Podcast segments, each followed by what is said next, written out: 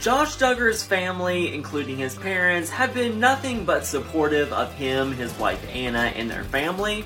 But has the family finally got tired of dealing with Anna? Apparently, Anna and her seven children with Josh have currently been living in a warehouse on Jim Bob and Michelle's Arkansas compound. This is all while Josh is serving his 151 month sentence for, you know, that real bad stuff.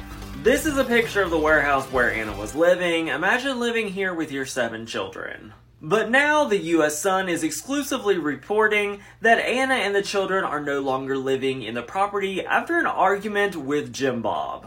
A source told The Sun that Jim Bob made Anna move out of the warehouse on his property a month and a half ago. They said they got into a big argument, and she's been in Texas visiting Josh. I wonder if any of this has to do with the documentary that recently came out. You know, Jim Bob is scrambling to retain the family's brand. Josh and Anna is the biggest piece of the puzzle that you know he has no interest in dealing with anymore. Short Cast Club